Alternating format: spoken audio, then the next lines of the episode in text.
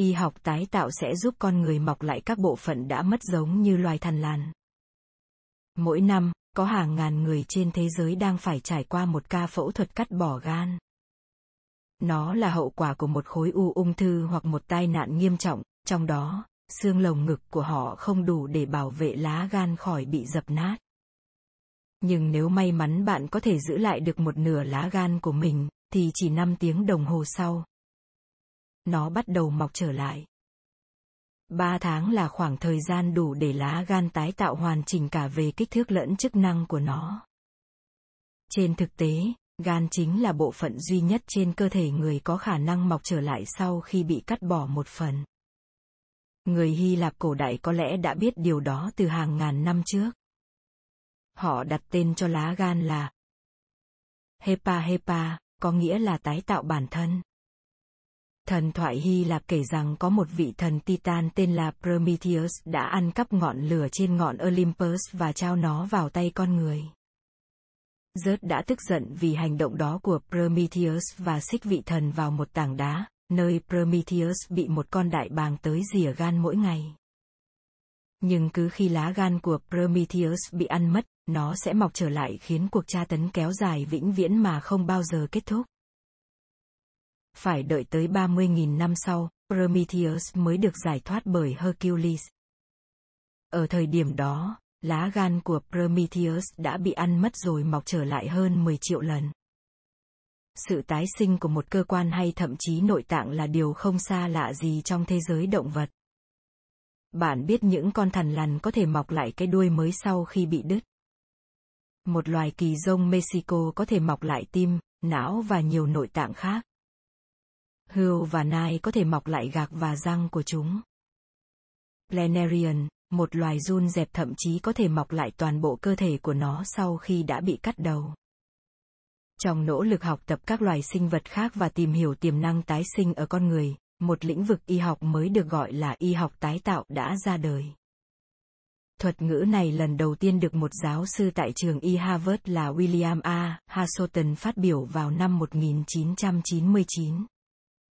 Hasselton định nghĩa y học tái tạo là một liệu pháp sử dụng gen người, protein và tế bào để tái phát triển, phục hồi hoặc thay thế cơ học cho các mô bị tổn thương do chấn thương, bệnh tật hoặc bị bào mòn bởi thời gian. Y học tái tạo mang lại triển vọng chữa khỏi các bệnh ngày nay không thể điều trị hiệu quả, kể cả những bệnh liên quan đến lão hóa. Hãy lấy một ví dụ, những bệnh nhân tiểu đường thường phải đối mặt với những vết loét hoại tử ở bàn chân. Nếu không được chữa trị kịp thời, họ có thể phải đối mặt với việc phải cắt cụt chi. Nhưng trong nghiên cứu được thực hiện vào năm 2020, một nhóm các nhà khoa học tại Đại học Colorado đã tạo ra được các tế bào gốc trung mô mà chỉ cần bôi vào vết loét của bệnh nhân tiểu đường, vết loét sẽ tự động lành lại. Đó là bởi các tế bào gốc là tế bào có khả năng biệt hóa thành các tế bào khác. Khi được kích thích, tế bào gốc trung mô trong trường hợp này có thể biến thành nguyên bào xương, nguyên bào sụn, tế bào cơ, tế bào mỡ và chám vào các vị trí tổn thương của con người. Tế bào gốc có thể được thu nhận từ nhiều nguồn khác nhau như tủy xương, mô mỡ, dây rốn trẻ sơ sinh, nhau thai, dịch ối, răng sữa, nội mạc tử cung và hiện đang là một trung tâm của lĩnh vực y học tái tạo. Hàng trăm thử nghiệm lâm sàng liên quan đến tế bào gốc đang được thực hiện trong lĩnh vực y học tái tạo, chẳng hạn như để điều trị bỏng, trong đó tế bào gốc được hướng dẫn để biến thành tế bào da và chám lên vết thương. Tiểu đường, khi tế bào gốc được biến thành các tế bào đảo tụy sản sinh ra insulin nội sinh, nhờ đó bệnh nhân không còn phải tiêm insulin bên ngoài nữa. Bệnh tim, trong đó các mô sẹo hình thành sau cơn đau tim vốn không thể lành lại nhưng sẽ được tế bào gốc tái sinh. Tế bào gốc còn có thể được dùng để điều trị vô sinh do thiếu tế bào gốc tinh trùng, điều trị hói, nhằm phát triển lại các nang tóc bị mất, thay thế giác mạc bị tổn thương, điều trị viêm khớp, bệnh Parkinson, Alzheimer, sơ cứng động mạnh, bệnh Crohn, thậm chí cả ung thư. Nhưng y học tái tạo không chỉ giới hạn trong việc ứng dụng tế bào gốc, giáo sư Hasselton cho biết. Một chân kiềng trong lĩnh vực này được gọi là kỹ thuật mô cũng đang chứng minh được vị thế của mình là một trong những phát triển mới thú vị nhất của lĩnh vực y học tái tạo. Kỹ thuật mô Tissue engineering là việc kết hợp các kỹ thuật y sinh với tế bào, phương pháp vật liệu, các yếu tố hóa, lý phù hợp để khôi phục, duy trì, cải thiện hoặc thay thế các loại mô sinh học khác nhau. Trong y học tái tạo, kỹ thuật mô thường liên quan đến việc lắp ghép và nuôi cấy tế bào trên giá thể, là các dàn làm từ vật liệu sinh học tự tiêu sau khi mô bám vào, giúp phục hồi các tổn thương hoặc khiếm khuyết trên cơ thể bệnh nhân. Phương pháp này đã được dùng để tạo ra thịt trong ống nghiệm, gan sinh học, tiến tụy nhân tạo để cấy ghép cho người bệnh tiểu đường, sụn và mạch máu nhân tạo, da và tủy xương nhân tạo, các mô niêm mạc và thậm chí cả dương vật nhân tạo.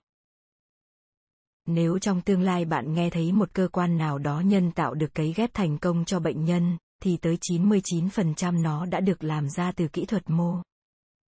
Giáo sư Hasoten cho biết trong một nghiên cứu đột phá thuộc vào lĩnh vực này, các bác sĩ đã giúp cho bốn cô gái lần đầu tiên có được âm đạo kể từ khi họ sinh ra. Những cô gái này mắc phải một hội chứng bẩm sinh hiếm gặp được gọi là Mayer-Rokitansky-Quisterhauser. MAKSS. Trong đó, âm đạo của họ bị biến mất hoàn toàn hoặc già có cũng bị khiếm khuyết, không có chức năng bình thường.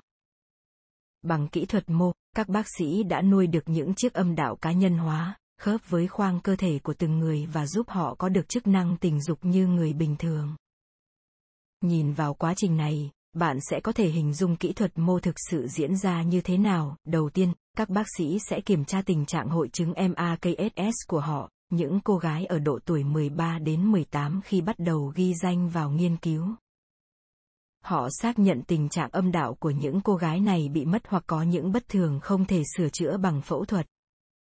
Để chữa trị cho họ, các bác sĩ sẽ trích một màu mô nhỏ ở âm hộ của mỗi bệnh nhân. Sau đó, họ đưa các mô này vào nuôi trong ống nghiệm để chúng sao chép và nhân lên trong môi trường chất dinh dưỡng. Bởi vì âm đạo được tạo thành từ hai lớp tế bào chuyên biệt, các nhà nghiên cứu sẽ lọc các tế bào cơ và tế bào biểu mô âm đạo sang các ống nghiệm khác nhau. Sau đó, họ tạo ra một giá thể bằng các sợi giống như collagen có hình dạng khớp với khoang âm đạo của mỗi cô gái. Các mẫu mô sẽ được sắp xếp theo thứ tự lên trên giá thể này. Giá thể sau đó được đưa vào trong một cỗ máy được gọi là lò phản ứng sinh học. Về cơ bản, nó giống với một chiếc lò nướng bánh, nhưng thay vì làm bánh phồng lên, lò phản ứng sinh học giúp các mô phát triển bao lấy toàn bộ giá thể. Sau khoảng 5, 6 tuần, những chiếc âm đạo cá nhân hóa, được làm từ chính mô của bệnh nhân và có kích thước khớp với khoang cơ thể của từng bệnh nhân sẽ ra lò. Các bác sĩ sẽ tiến hành phẫu thuật để khâu giá thể vào khoang xương chậu của từng cô gái, một đầu của nó ở phía ngoài, đầu còn lại nối vào tử cung. 6 tháng sau cuộc phẫu thuật, giá thể tự tiêu biến, các mạch máu, dây thần kinh và mô mới đã bao trùm lên âm đạo nhân tạo. Nó bắt đầu hoạt động giống như các cơ quan khác trên cơ thể bốn cô gái. Họ được kiểm tra định kỳ hàng năm, cho đến nay, cô gái sớm nhất được cấy ghép âm đạo nhân tạo đã trải qua 8 cuộc khám định kỳ. Tất cả họ đã sinh hoạt tình dục và báo cáo chức năng âm đạo bình thường. Điều tuyệt vời nhất là ảnh chụp y tế và sinh thiết bây giờ không còn có thể phân biệt được âm đạo nhân tạo của họ với các âm đạo tự nhiên của người khỏe mạnh khác. Trong khi mong muốn được giấu tên, một trong những cô gái đã nói. Khi tôi phát hiện ra mình có thể có lại âm đạo, tôi đã rất vui mừng. Tôi nghĩ điều quan trọng là phải báo cho những cô gái khác, những người có cùng vấn đề với tôi, biết rằng căn bệnh này có cách điều trị và bạn có thể có một cuộc sống bình thường như bao người khác. Cho đến nay, các phương pháp điều trị MAKSS chỉ dừng lại ở phẫu thuật tái tạo. Nhưng trong tương lai, những âm đạo được nuôi trong phòng thí nghiệm như thế này sẽ giúp được những phụ nữ có bộ phận sinh dục bị phá hủy hoặc biến dạng do tai nạn hoặc chấn thương, giáo sư Hasoton cho biết.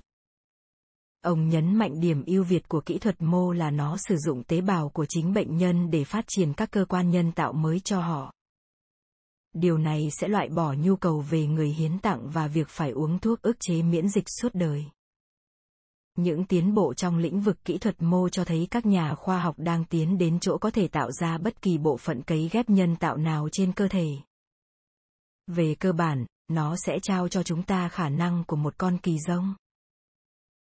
Con người trong tương lai có thể sử dụng kỹ thuật mô để tái tạo bất kỳ bộ phận nào trên cơ thể mình và thay thế chúng chúng ta đang ở trong buổi bình minh của kỷ nguyên y học mới một kỷ nguyên mà chúng ta sẽ có thể phục hồi tất cả các cơ quan nội tạng phức tạp, giáo sư Hasoten nói. Mặc dù còn quá sớm để dự đoán chúng ta sẽ mất bao lâu để hoàn thiện khả năng đó, nhưng rõ ràng là đã có những ánh sáng le lói ở phía cuối chân trời.